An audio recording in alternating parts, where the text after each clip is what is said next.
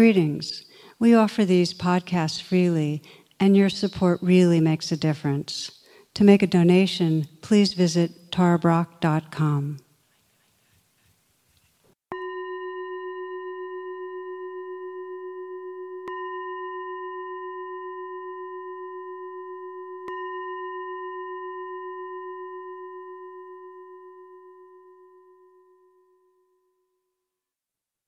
Welcome. Namaste, friends. I'd like to begin with a poem by the poet Tukaram. He writes this. He says, I was meditating with my cat the other day, and all of a sudden she shouted, "What happened?"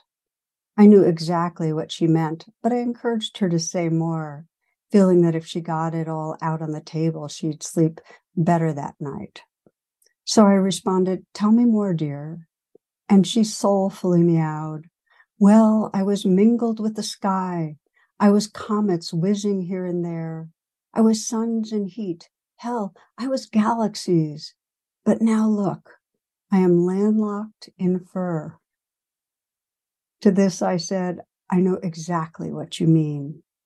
What to say about conversations between mystics. Landlocked in fur. So this is referring to our imprisonment in the illusion of a separate self, cut off from the vastness and the mystery and the love that's here. A friend of mine was in Asia, and a Buddhist teacher asked him to tell him the essence of Buddhism, kind of testing him, I guess. And my friend's response was that there's no solid, enduring self. And the teacher laughed and he said, "No self, no problem." And that's the title of a book by another friend, highly recommended, the Tibetan teacher Anam Thubten. So many of you might know of this Buddhist teaching of anatta, which is the Pali word for no self, and posits that there are temporary, ever-changing bodies and minds, but there's no intrinsic center. There's no owner of the body, mind. There's no locus of control, like an ego that's actually navigating. There's no centralized entity that life is happening to. So that's anatta. And contemporary neuroscience says the same, that the sense of a centralized self is actually an illusion, that it's an idea created by the mind, that our left hemisphere is constantly creating narratives to interpret reality. And those narratives center on an idea of a self interacting with the world out there. And it leads us to become identified with the self and the story. I am the story in my mind. And of course, our collective consensual reality is built on the same notion of separate selves. I have a friend who's a Buddhist and a comedian, and he describes in one of his riffs, he says, "I go into these New York restaurants," that's where he lives, and he says, "and I ask for a table for none."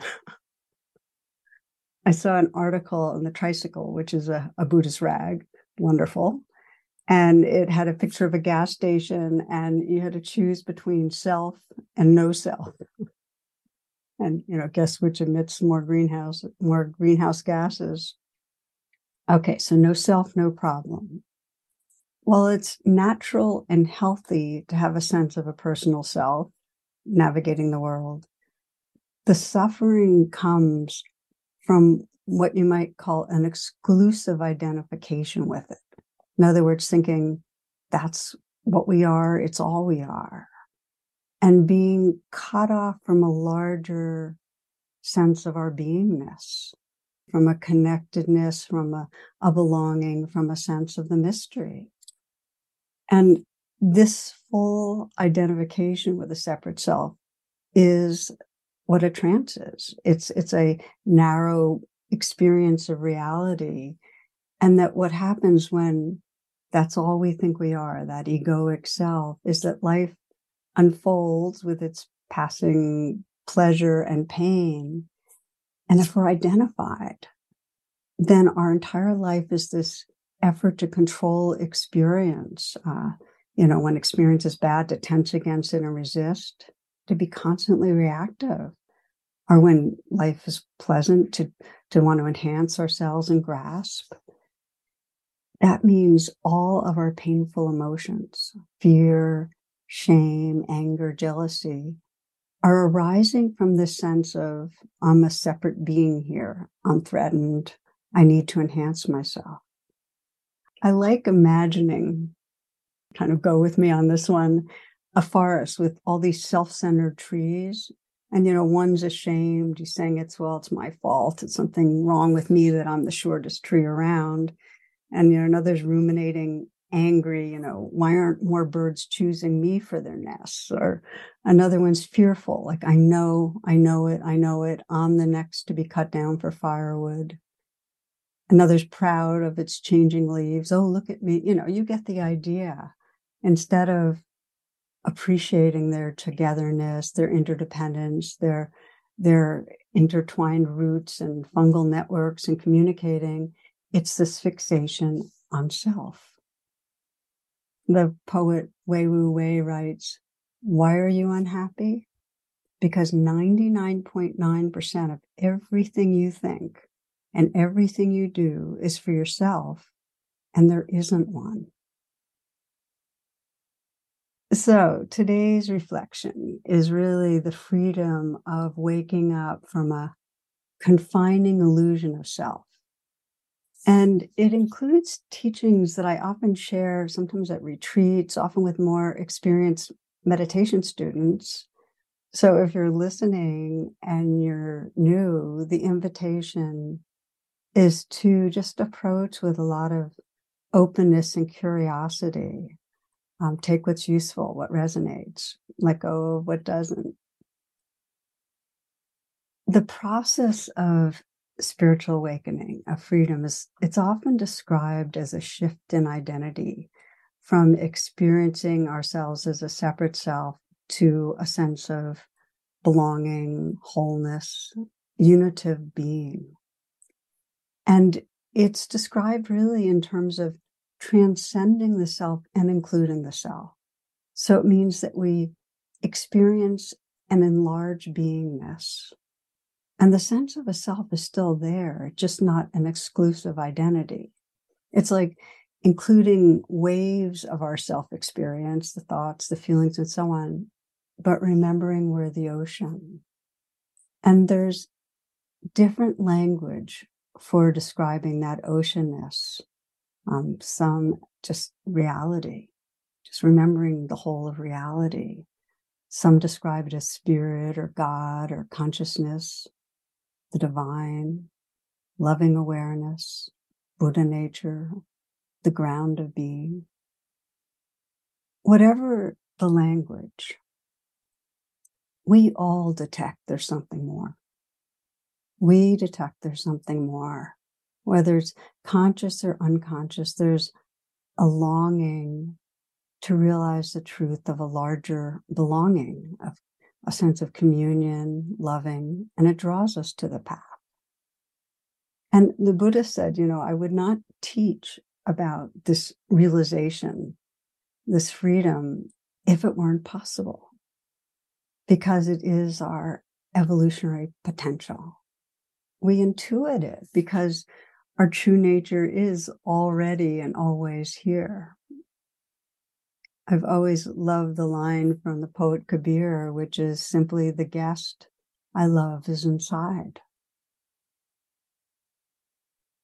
The more we glimpse the deeper truth of our belonging, to love, to spirit, the more we are familiar with it and trust in it, the more it transforms all of our moments, all of our relationships, all of our life.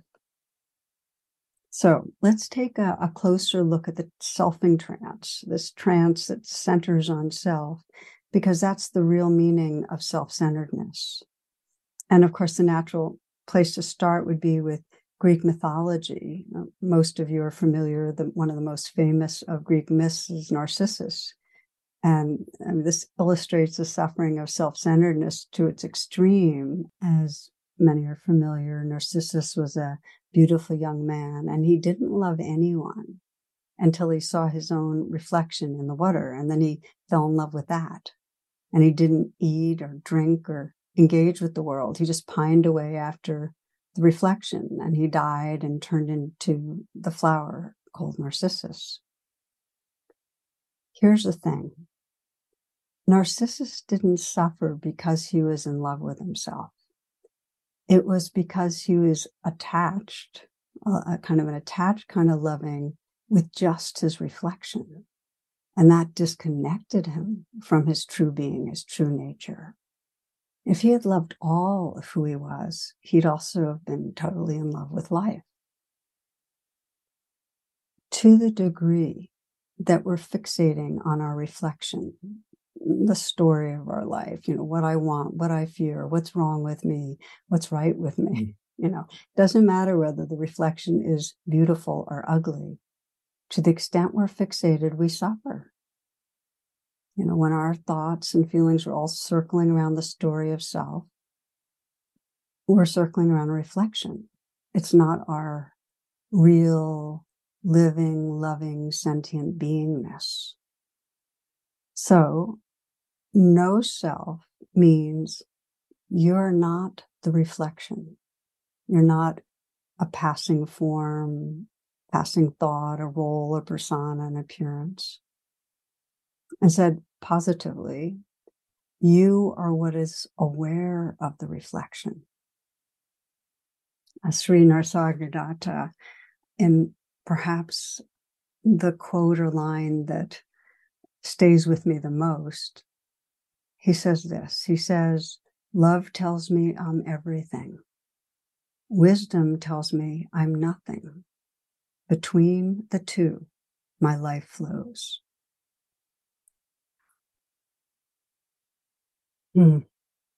So self-centeredness, it's identifying as that small self in the reflection, and it cuts us off from that wisdom and that love.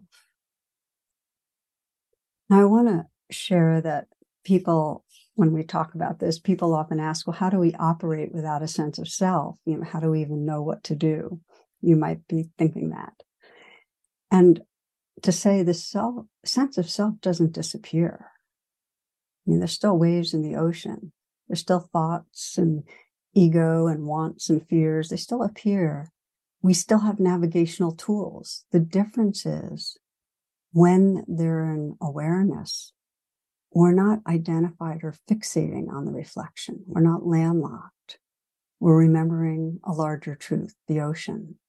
And that allows us to move through the day actually with more spontaneity, more access to our natural intelligence and creativity, more compassion in how we attend and respond to what arises. When we're remembering our oceanness, it's what the Zen masters say, we can give the appropriate response. There's a kind of intuitive grace in navigating. You might consider the origin of the word persona. Mask. It's what the Greek actors wore for the play, and then of course they'd go home and take it off. And the point is this, that throughout the play of daily life, you can use the ego mask wisely, as long as there's a remembrance of who's behind the mask.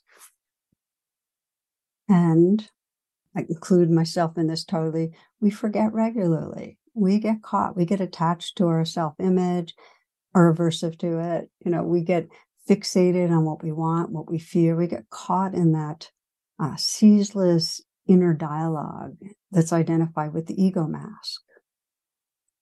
I love the way Annie Lamott puts it. She says, my mind is my main problem almost all the time. I wish I could leave it in the fridge when I go out, but it likes to come with me.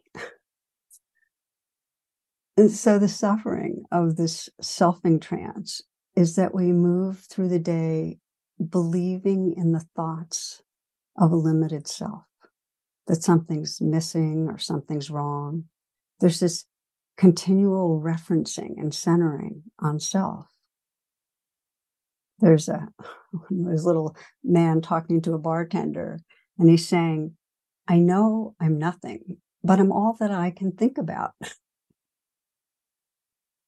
So you might pause here and just take a moment to reflect on the thoughts of the last few hours and just to consider what they were like and how much of your mind state had right at the center kind of the protagonist in the movie, moi, you know, yourself. How much were you like one of those self-centered trees that was forgetting your belonging, forgetting something larger?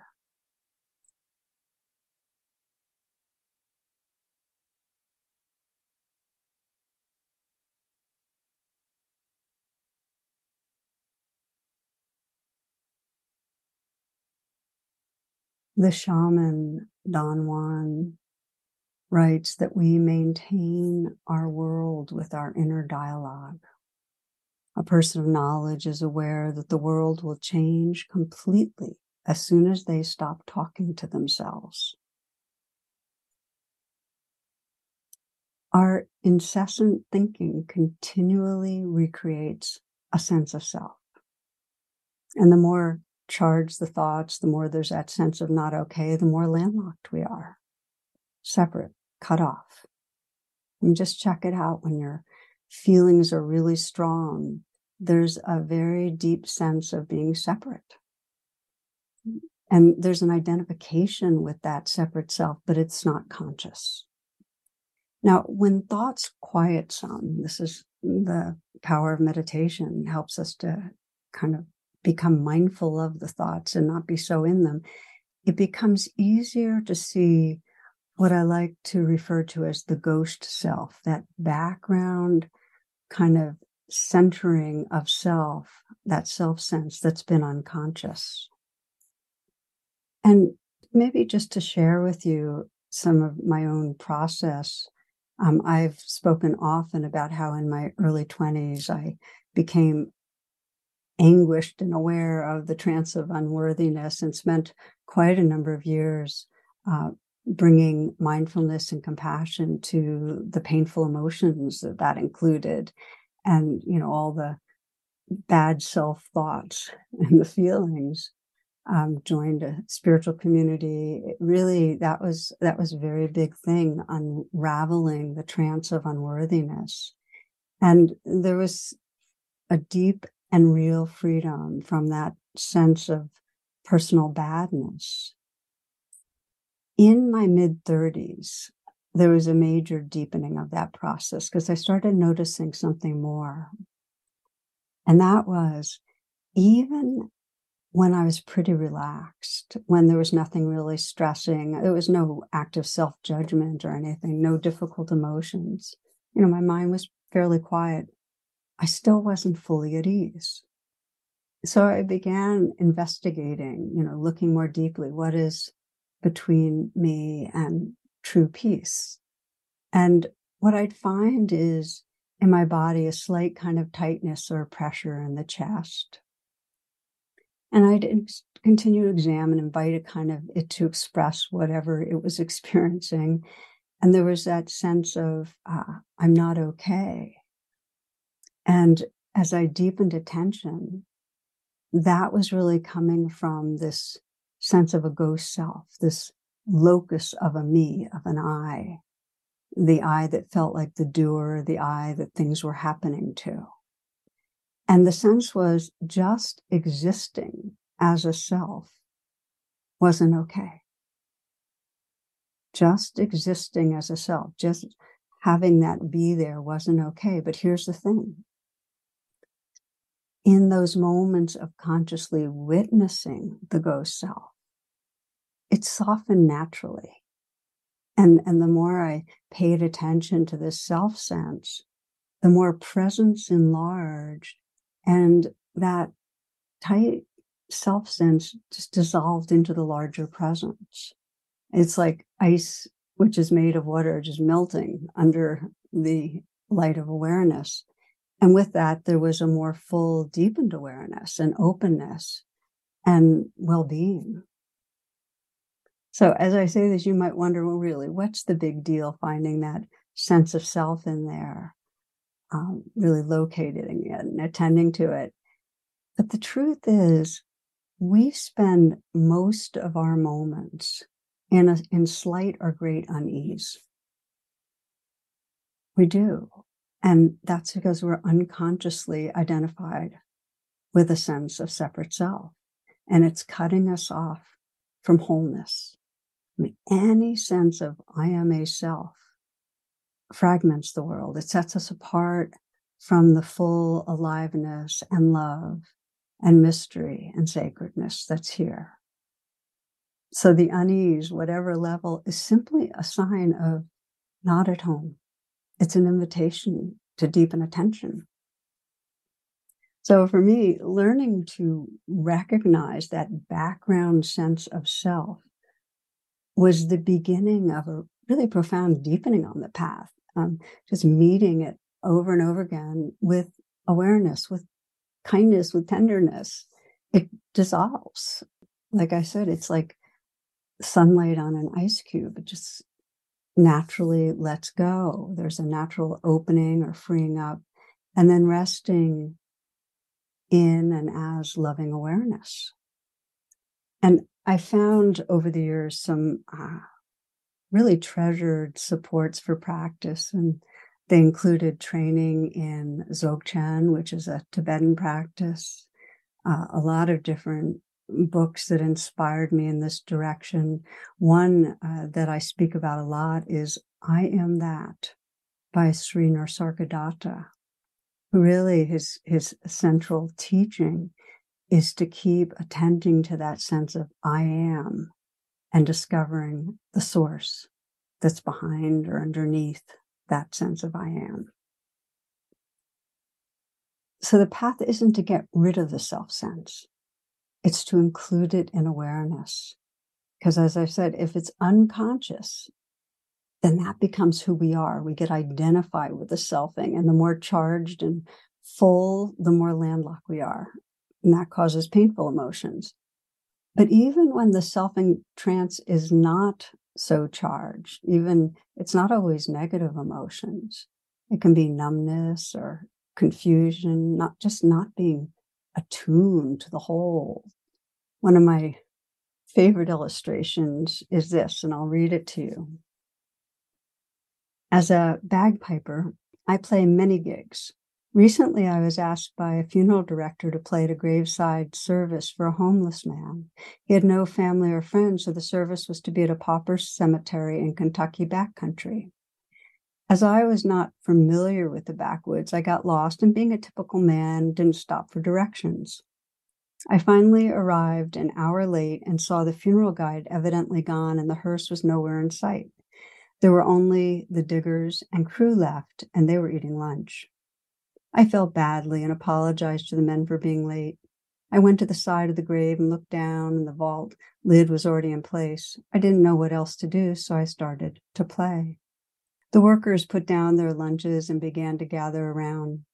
I played out my heart and soul for this man with no family and friends. I played like I've never played before for this homeless man. And as I played Amazing Grace, the workers began to weep. They wept. I wept. We all wept together. When I finished, I packed up my bagpipes and started for my car. Though my head hung low, my heart was full. As I opened the door to my car, I heard one of the workers say, "I never seen nothing like that before, and I've been putting in septic tanks for 20 years. He writes, "Apparently I'm still lost. It's a man thing." Okay, so I'll pause here to remind you that it's really easy to think we're bad for selfing, for the self-centeredness that we get hooked by. And I know this one well. I mean, I really know what it's like to think, oh, if I was really awake and free, I wouldn't be trapped in this. And what I also know well is if we're at war with the appearance of self, if there's judgment, we'll be at war for the rest of our life. Because selfing itself, the arising of a sense of self, the feelings, the thoughts, that's not the problem. It's having it be unconscious so that we get identified with that self. We think that's who we are. We believe the self in the story. We forget the larger truth of who we are. So this forgetting is our universal human predicament. It's part of our evolutionary journey to get lost in the story, to get identified. I mean, we have this frontal cortex that churns out thoughts, and a lot of the thoughts are about a self, and often about a bad self or a self that's missing something. We're designed to get identified, to get landlocked in fur, in skin. Rumi puts it this way. He says, whatever came from being is caught up in being, drunkenly forgetting the way back. So it's also part of our journey, and this is what we're exploring together, to wake up from the trance of self-centeredness by including it in awareness, to remember the way back home. And the grounds of this pathway back home are very simple: deepening attention and bringing curiosity and compassion, not judgment, to what's happening. So now let's look at the pathway home. And just to name that there are many, many approaches to reconnecting with a larger sense of our being, many ways of that help us to realize anatta, no self, and to trust our true nature. And we all have glimpses. I mean, you would not be here listening. You wouldn't be drawn to these teachings if you didn't intuit this possibility of something more. We sense sacredness. We have a sense of transcending that separate self in natural surroundings. Often when we're in loving relationship with another, when that spontaneous warmth arises, sometimes when we're serving, sometimes in moments of gratitude, when we're really relaxed, when we're praying, when we're in flow states that might come through dance or music or gardening or running or painting. The common denominator is with each, there's a very real presence, and that reduces the narrative in the brain, and it allows the light of awareness and heart and spirit to shine through something larger. So meditation is our training, our way of practicing paying attention, deepening that presence. And contrary to all jokes about navel gazing, meditation reduces self-centeredness by quieting the mind. There's less thinking, the sense of self becomes more transparent. It no longer obscures reality. This is Sri Nisargadatta and how he puts it. He says, when the mind is momentarily free from its preoccupations, it becomes quiet. If you do not disturb this quiet and stay in it, you find that it is permeated with a light and a love you have never known. And yet you recognize it at once as your own nature.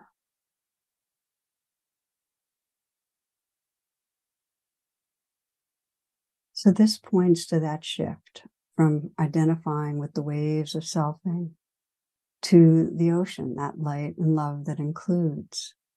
Now, when the waves are charged, when there's obsessive thinking, fear, shame, anger, craving, when we're grappling with the trance of unworthiness, it's wise to emphasize practices that tend to the waves with mindfulness and compassion. And that's why we often explore the RAIN meditation, because it weaves mindfulness and compassion and brings it to the waves. And as we pay attention with kindness, with presence, the oceanness is revealed. But when it's a bit quieter, you can explore meditations that turn towards the ocean, towards awareness itself, for direct experiencing of selfing, that experience of I am. You can learn to see it and relax back and inhabit the fullness of being. It's like Narcissus realizing, oh, this is a reflection. And then in that recognition, relaxing back into what was noticing, relaxing as the awareness that's his true nature. So for the remainder of this talk, we're going to focus on awareness meditation, how to awaken to awareness and directly see selfing and allow it to dissolve. And if you've had some experience with non-dual meditations, with Dzogchen, with self-inquiry, you'll know that there are many styles or many approaches. And I'm just going to be sharing one with you that I found valuable, but I do want to name it's one of many. Okay, so awareness. We're usually so fixated on forms, on the shape of the waves, on the sounds, the thoughts, the images, and in particular on the self-stories in our mind, that we miss the awareness that's here. So we'll take some moments to get familiar with the presence of awareness. And here I'd like to honor the work of Connie Ray Andreas, and particularly her book, Coming into Wholeness. For those of you who want to explore this more, she makes awareness practice very accessible. So what follows is a short reflection, being aware of awareness. And I invite you to close your eyes or lower your gaze. Take a few breaths. Consciously breathing. And now for the next 10 seconds, try not to be aware. Just try not to be aware.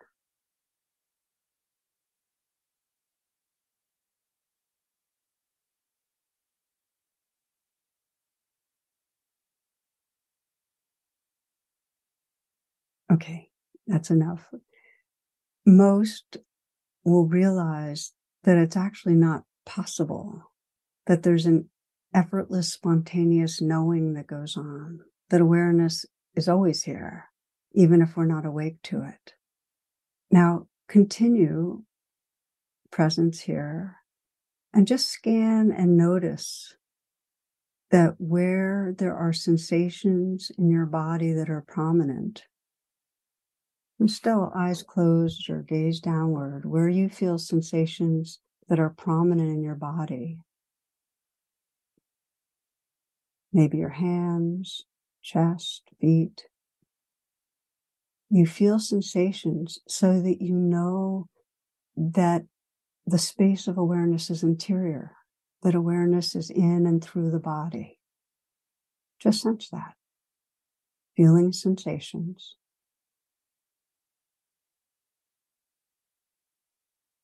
Sensing that space of awareness that's interior, in and through the body.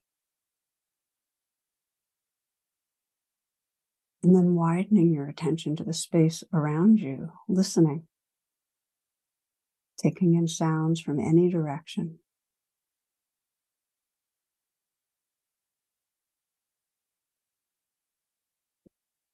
They're received spontaneously. There's no boundary to your experience. Awareness is in and through all the space around. So continue now sensing the interior space of awareness that's in and through the body.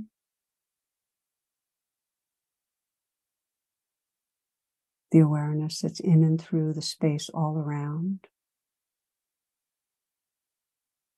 It's continuous space filled with the light of awareness.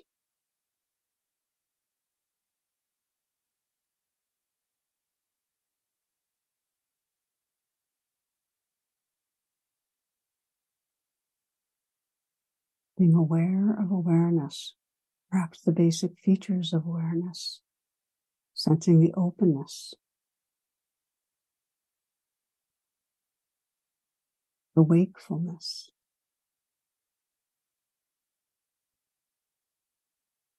The tenderness, that sensitivity that's responsive to all that arises.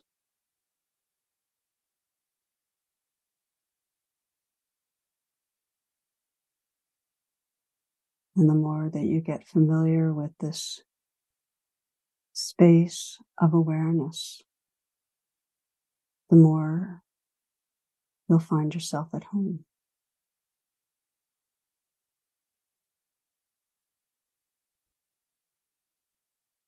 Okay, so if you'd like to open your eyes or move a little bit, please do.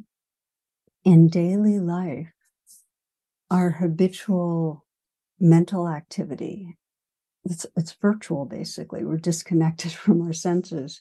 In that, our attention narrows and we get very self-centered. So we move through the day that way, contracted. So we're not experiencing life from that whole field of conscious awareness. It's a narrowed lens. And to widen, we need to purposefully bring attention to the clutch of selfing, that deep sense of I am that obscures the larger reality, because we keep on recontracting. So here's what's going on.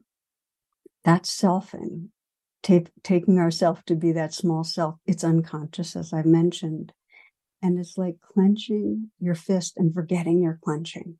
And you might try it right now. Just take your fist and clench it, and then just put your arm to your side, but you're still clenching.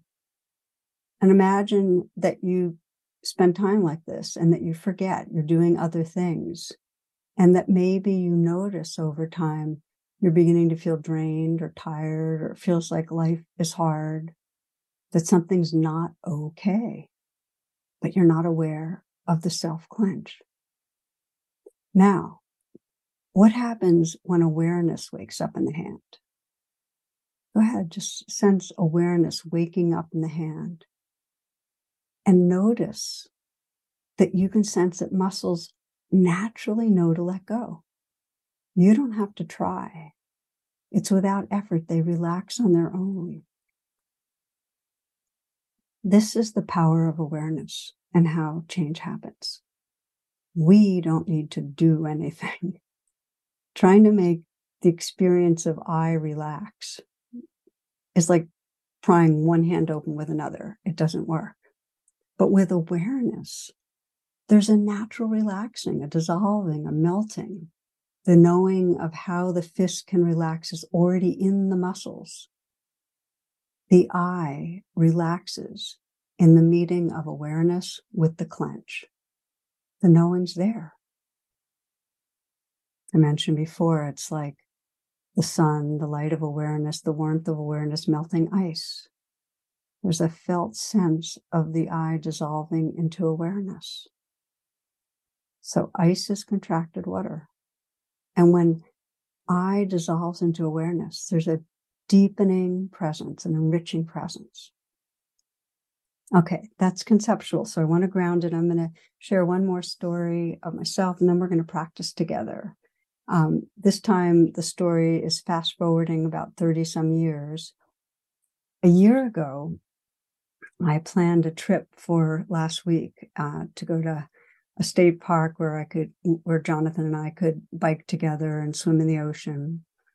And in the week or so before it, my knees got very, very cranky. So we had to cancel the bike rental that I had. And then when we got there, I got a UTI, a urinary tract infection. And we had to come home the next day. I was pretty miserable and disappointed on behalf of my husband, myself, and also feeling very vulnerable about this unpredictable body and the uncertainty of life. So the next day after getting home, I was meditating. I started sensing awareness just as we did before, in and through the body and through space.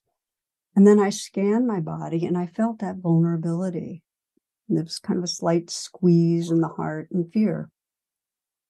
So This is when there was a direct attending towards selfing. I asked myself, where is the self, the I, that's aware of this vulnerability? Where's the I that's experiencing this? And it was like this dense dome of energy, you know, kind of behind my head. And, you know, again, I sensed the open awareness, and I invited that self-sense, that dome of energy, density, to relax into an as awareness. And it dissolved. And there was an even more full sense of kind of an open, tender awareness. And I rested in that as awareness. And a bit later, I checked back, and, you know, there was still a slight squeeze, but it was like a current drifting in the surface of a vast sea. No suffering. I want to read again from Sri Nisargadatta. He writes, as you watch your mind, you discover yourself as the watcher. When you stand motionless, only watching, you discover yourself as the light behind the watcher. That source alone is. Go back to the source and abide there. Okay, so we're going to practice. I want to just name that if you have a charged issue cooking right now, the emphasis is going to be bringing mindfulness and compassion to the waves. It would be kind of a bypass to try to look for the self that was experiencing. You start with RAIN, and then you move forward from there. So if some of you might or might not be quiet enough to inquire into that background sense of I am, there's not one way that's better or worse. The wisdom is to offer attention as needed. So friends, what follows is a meditation for awakening from the trance of selfing. And I invite you to start by closing your eyes or lowering your gaze, feeling the movement of this life breath in you, relaxing.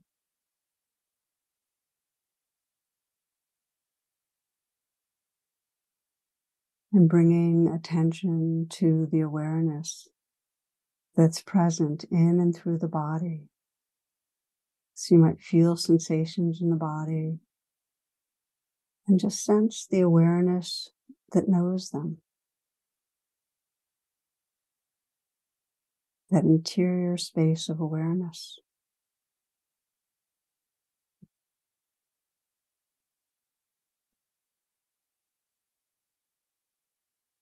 And widening attention to the awareness that's in and through space.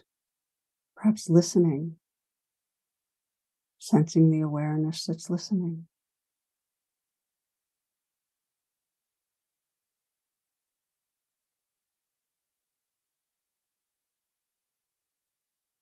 The interior space of awareness, the awareness that's in and through the space around you, so there's continuous space filled with the light of awareness. And there really isn't an edge to it.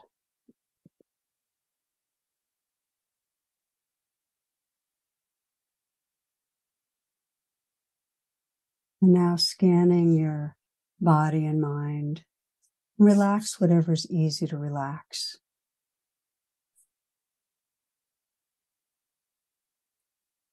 Notice what remains. So there's an effortless sense of what wants attention. Might be some physical or emotional tension, some constriction. Just find the location in the body and sense its size, its shape, the quality of the sensation.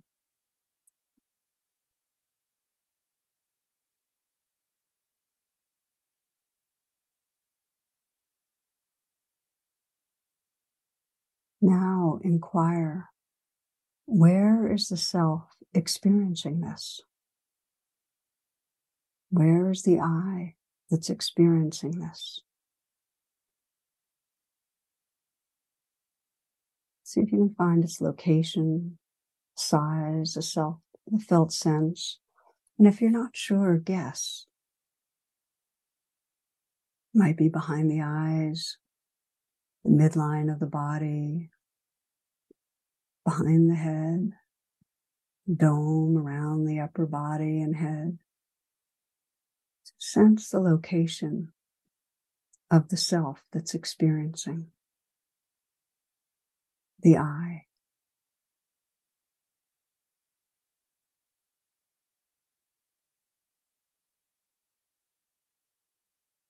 Whatever you can about its location, its size, the felt sense of it.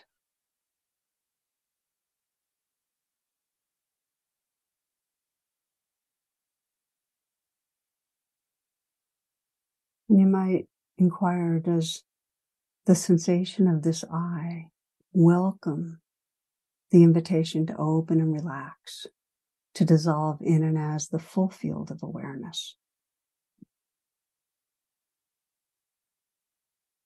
Does it welcome the invitation to open and relax, to dissolve in and as the full field of awareness? And it can happen however feels natural.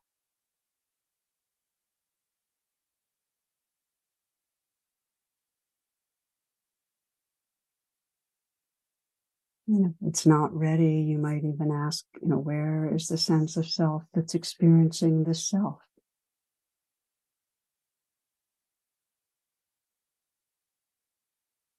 Again, noticing location, size, sensation. And inviting again to dissolve, relax in and as the whole field of awareness.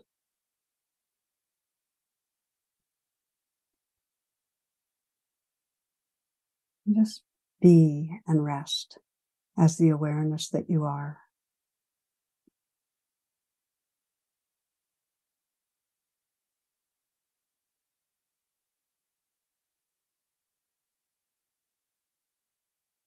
And if you feel called, you might check back in the location of the original sensation.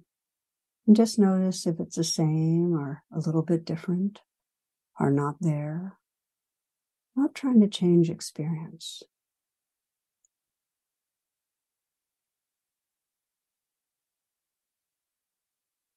If there's something there, you can invite it, gently feel for how dissolving into awareness might want to happen.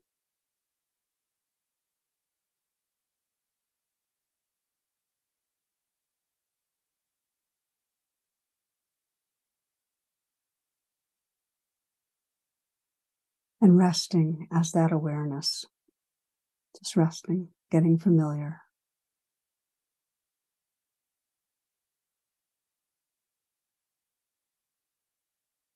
Be the awareness that's your true home.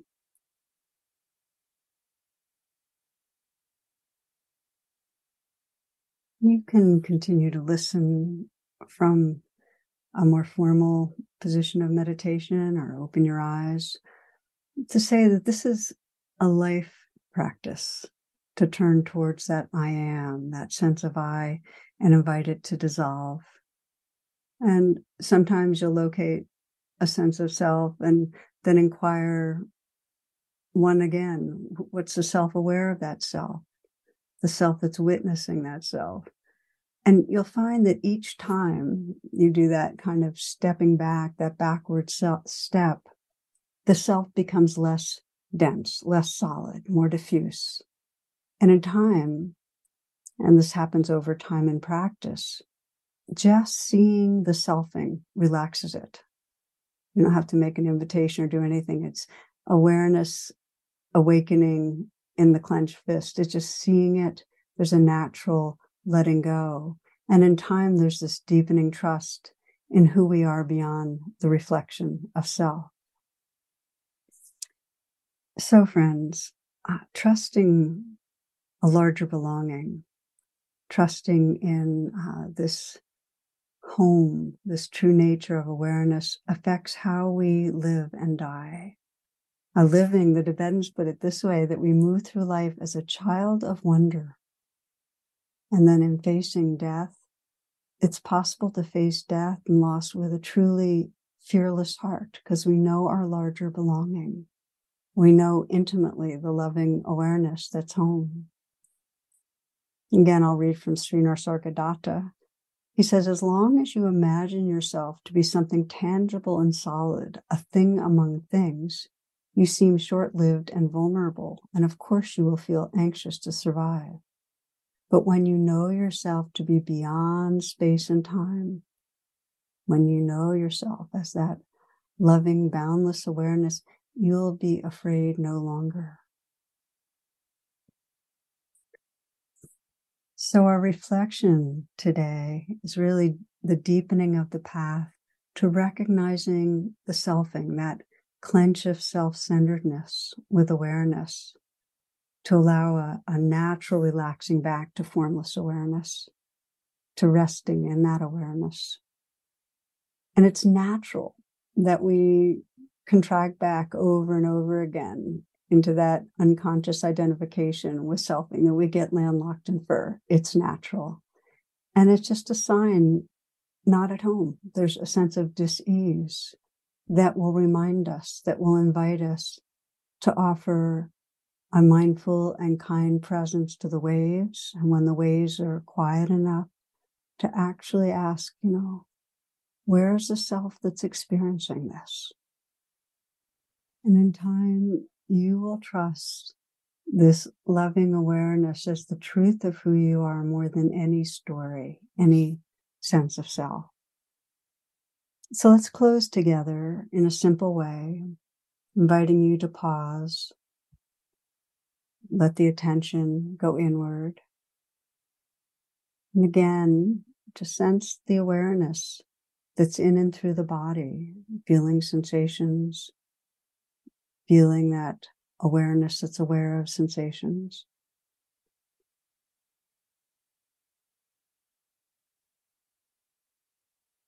Listening and sensing the awareness that's in and through space.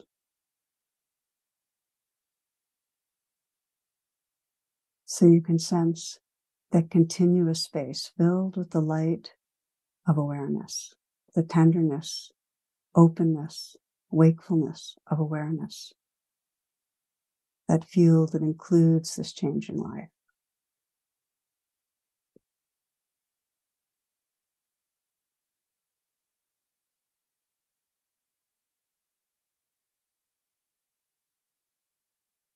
Love tells me I'm everything. Wisdom tells me I'm nothing. Between the two, my life flows.